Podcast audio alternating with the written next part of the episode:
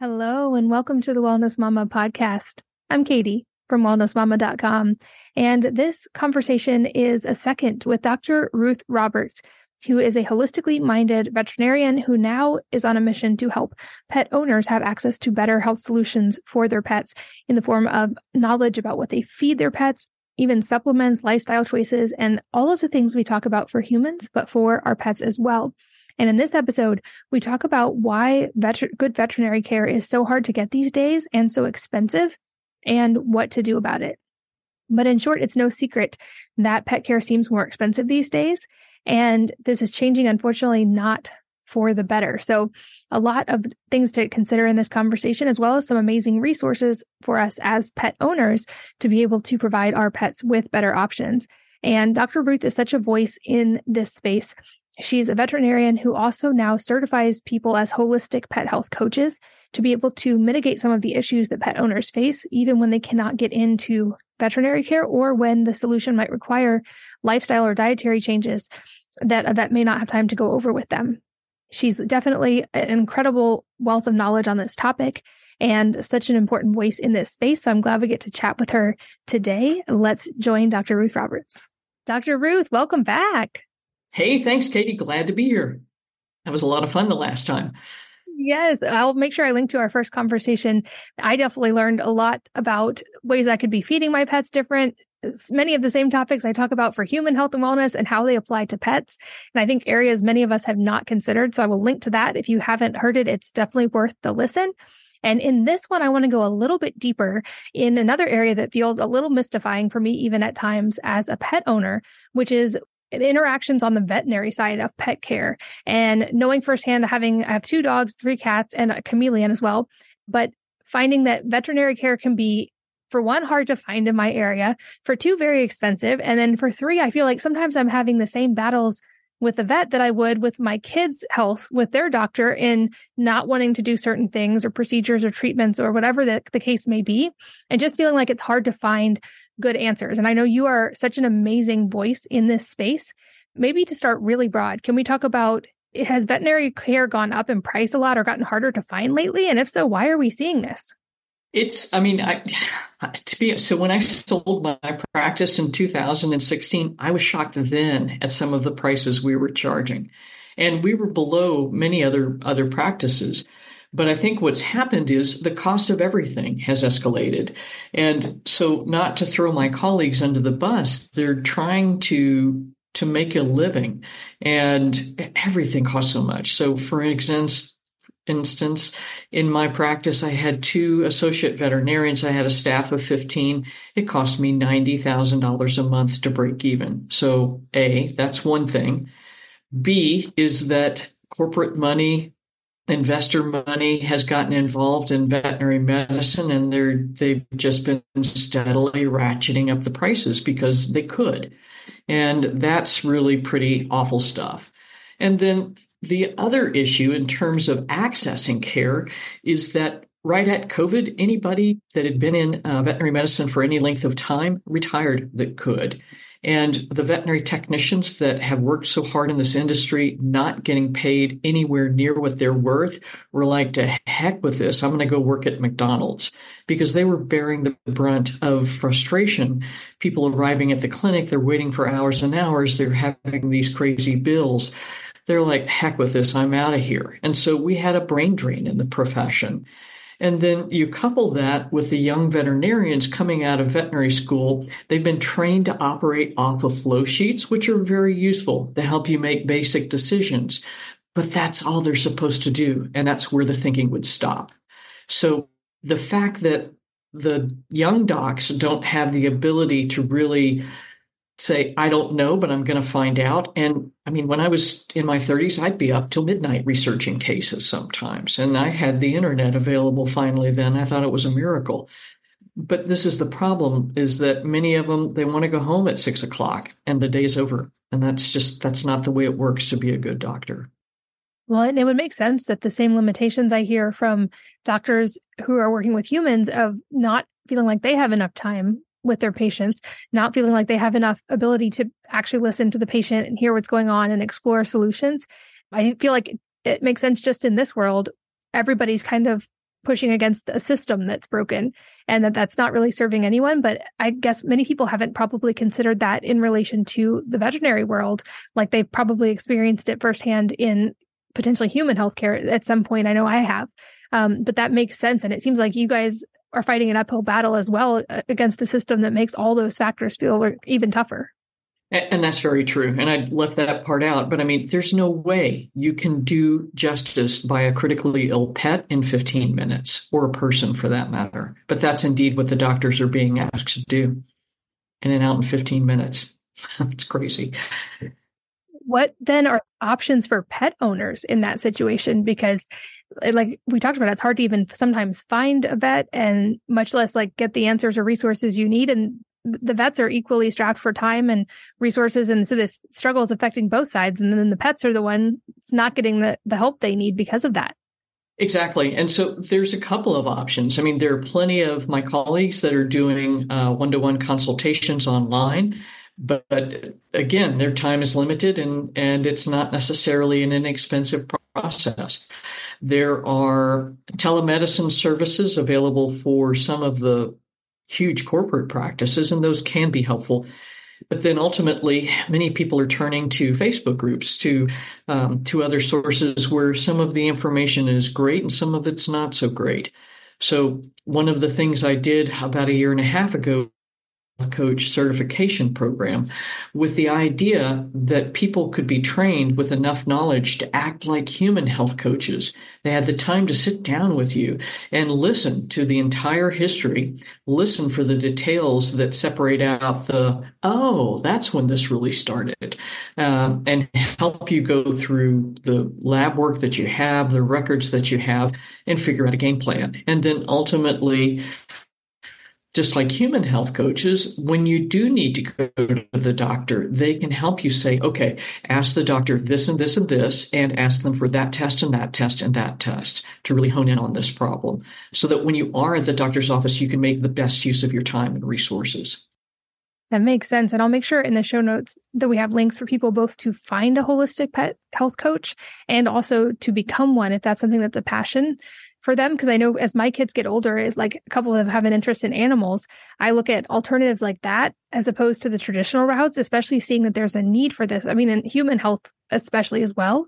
But I love that there are these alternative paths developing that come from a desire to truly like serve the people in the case of human healthcare and the pets in this case. I think that's really, really needed. You also mentioned telemedicine, which I didn't realize was even an option for pets, but this is something that's available now. You can actually consult with a vet via telemedicine? It's a little tricky because the American Veterinary Medical Association has something that they want veterinarians to operate by, and that's the veterinarian client patient relationship. And so, what the AVMA says is that if I, as a veterinarian, have not physically examined your pet, I'm not supposed to talk to you about your pet. And it, it's come on, it, there's so much shortage of care. We have to give people access to care regardless of, of the way they can get it. I mean, we can't, if you can't get a sick pet into a vet's office for six weeks, you need something. You need someone to help support you. So the FDA relaxed relaxed the rules about telemedicine and pets. The AVMA clawed it back after the end of COVID, but there is a movement to help educate other veterinarians what they can and can't do currently and help to push this forward with the AVMA because it is a service that is absolutely necessary. The Mars Pet Care Foundation, who has a huge stake in veterinary medicine in the US, uh, estimates that by 2030, there will be a shortage of 24,000 veterinarians. And we're having problems already when there's no shortage, so to speak. Wow, that's a scary statistic. And to think that's even just for basic access to care for pets. I haven't experienced this directly, but I've heard from friends who had some like a specific issue going on with one of their pets. And it seemed like a nightmare for them to be able to even get into a specialist. Like you mentioned, it could be six weeks before they could get into a vet for basic stuff. But it seems like when it's anything specialized, it can be even longer. And these are pets that are already in crisis having that much trouble is that what we're facing in the future potentially as well and is, what are what are the options if you're a pet owner in that position if young veterinarians are trained to operate off of a flow sheet and refer, then this, I mean, this is just a disaster. So that's kind of that's one of the big issues is how can we get the young vets to really start re-educating themselves to take on these more complicated cases and in fact educate them in veterinary school so that they're able to do this with more ease. In the veterinary world are we seeing more interest in the holistic side? Like for instance i know in the health world there is more talk of functional medicine and getting to the root cause and the holistic side. Is that happening for our pets at all yet? Or do you anticipate that becoming a trend or for moms listening whose kids want to maybe become a vet one day? Is that worth pursuing taking the more holistic approach and like kind of root cause approach with pets? Like, are we seeing this trend starting to happen? It is starting to happen. And I think because people are seeking this care for themselves and they're seeing it work, they're like, well, why, why is my dog eating, eating this bag of Doritos, basically? And so they're starting to question, they're starting to ask ask the doctor, well, why do we do this? And the doctor in some cases will be like, well, I don't really know, and I don't know another option.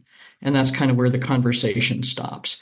So that's part of what has to happen is really looking at the health as as multifaceted instead of diagnosis prescription or diagnosis surgery or what you know that kind of stuff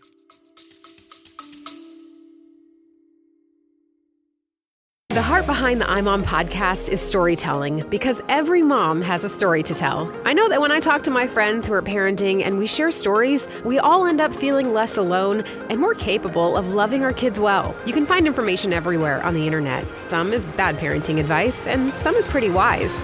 We like to think there's a lot of wisdom on imom.com, and when you combine that signature wisdom with a great story, it brings parenting to life. We want a mom who's listening to see herself and her kids in these stories and rest in the confidence that she is the perfect mom for her kids. Check out the iMom podcast with new episodes every Monday.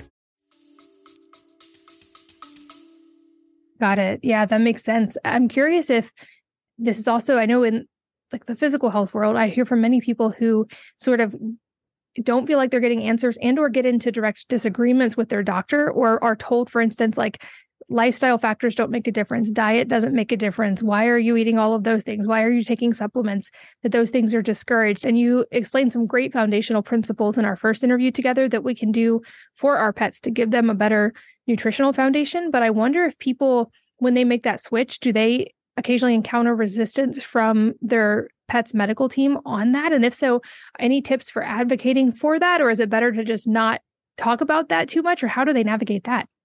It just it depends. So we've had I've had people tell me that they just don't talk about nutrition with the vet anymore because they just the vet doesn't want to deal with the conversation and they don't want to deal with the fight. And so there's that response. Um, you know, when the vet's like, well, we need to do all of these vaccines every year, and the pet parent sh- shows them studies from 1993 showing the duration of immunity is at least three years, the vet's like, so you just have to really choose your battles. And the thing is, is if you're in a rural area, there may only be one vet, and you're going to need them at some point. So you can't you can't really tick them off too much. So it's it's it's tough. And so in many cases, like I'm, I'm sure many of your folks have told you, you just got to pick your battles, try to drop those little pearls of wisdom and ask questions where you feel like it will be appropriate. But in many cases, we have to just kind of not say much and, and keep the conversation flowing. Got it. So don't don't burn the bridges, but also hopefully a lot of the things we talked about in the first episode can help people avoid unnecessary health problems and unnecessary extra visits and keep that relationship a little better that way as well. You mentioned some of the common treatments for pets and even though I know many of us question those things when we're told we must do them for ourselves or our children, it seems like often we don't extend that same questioning to our pets and the things that they're told that they must do. And I know from at least what I've seen, the recommendations seem to have changed a little from even when I was a kid and had pets versus what's recommended now for different things.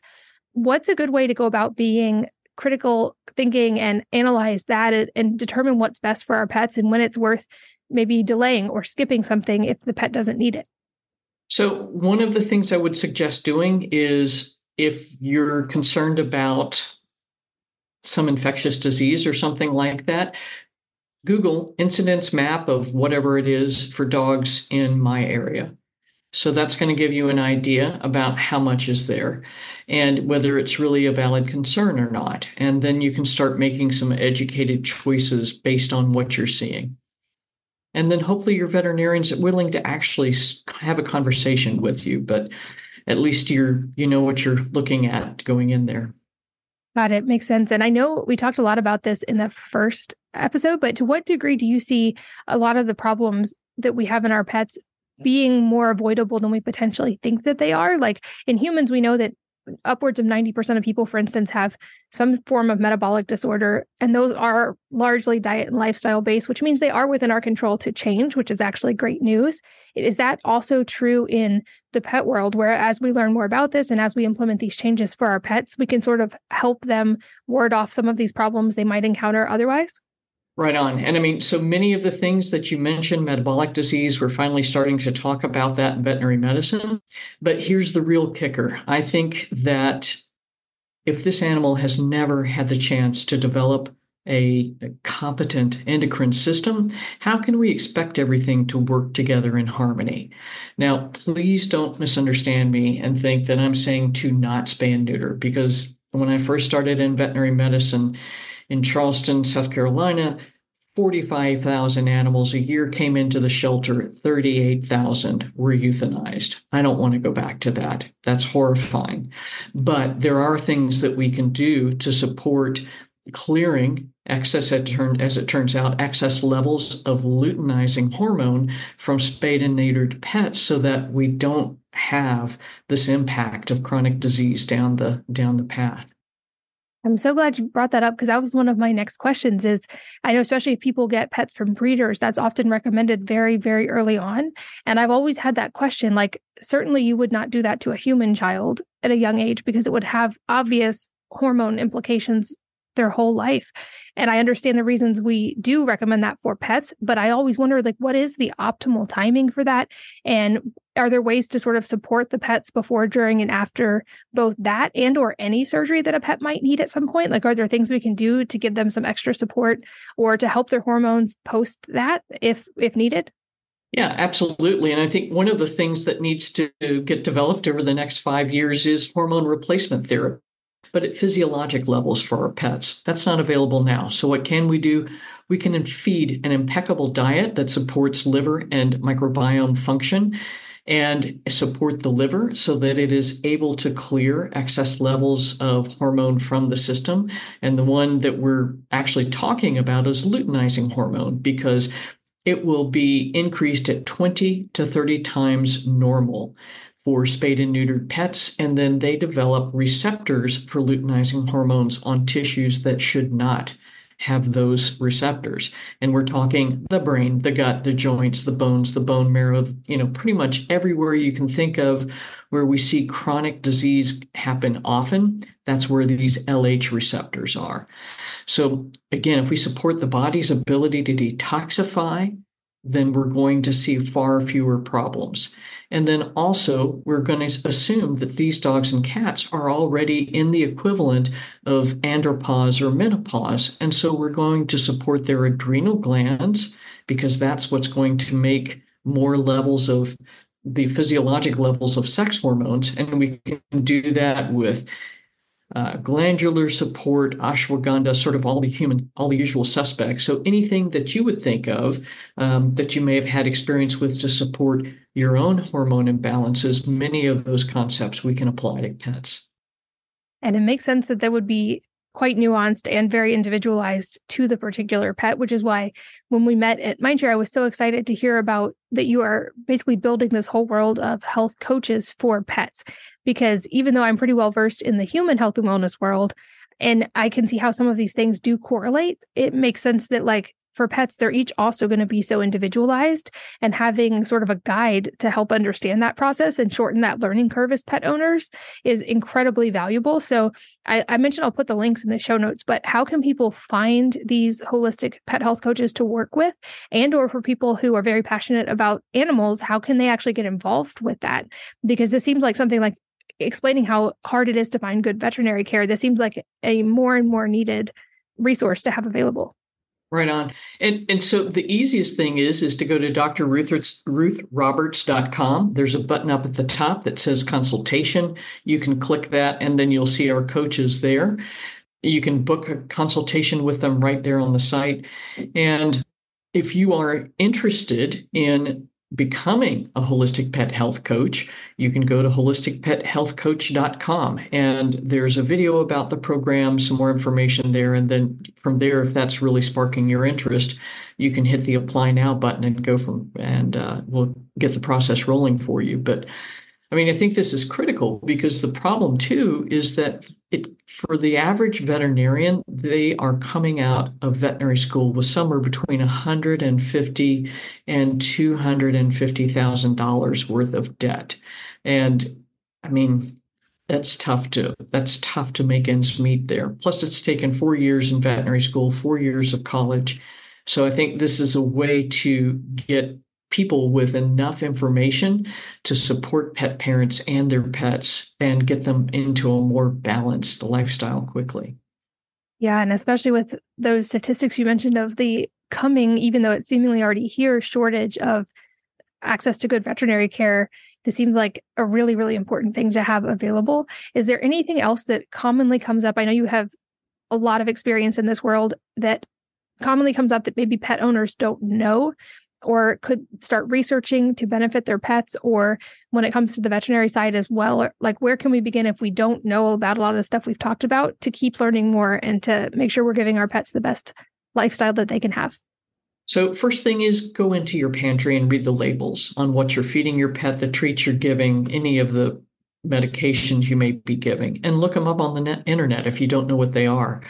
And then seek out tr- sites that you trust we as i said we've got a ton of information on on my site. We've got a lot of blogs a lot of youtube videos. We have a facebook group called holistic pet health. There's 28000 members there. Lots of people helping each other out. My coaches are in there helping folks out.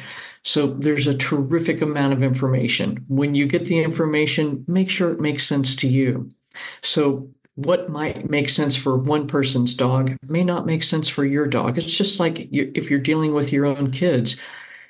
Maybe your child has strange reactions to stuff. So you don't want to just sort of willy nilly try stuff. So just be cautious about the information you receive and really think it through. Well, this has been such a fun conversation. I know I've learned a lot, even as a pet owner, that I feel like I've tried to give them as healthy of a lifestyle as possible. I've definitely taken notes and learned a lot in this episode. And I know you have so much more available online as well. So for anybody listening on the go, those links are all at wellnessmama.com. And Dr. Ruth, I hope we get to do more conversations in the future, especially as questions come up from these episodes and people I'm sure will have specific questions related to their pets. But I love that you are out there educating on these topics because, like I said in the beginning, I feel like these are the family members I don't talk enough about on this podcast. And I love that you gave us such an in depth primer on starting places on how to start doing these things better, as well as resources to keep learning. I'm very grateful for the work that you do. And thank you so much for being here. Thank you so much. I'm really honored. And thanks as always to all of you for listening and sharing your most valuable resources, your time, your energy, and your attention with us today. We're so grateful that you did. And I hope that you will join me again on the next episode of the Wellness Mama podcast. If you're enjoying these interviews, would you please take two minutes to leave a rating or review on iTunes for me? Doing this helps more people to find the podcast, which means even more moms and families can benefit from the information. I really appreciate your time, and thanks as always for listening.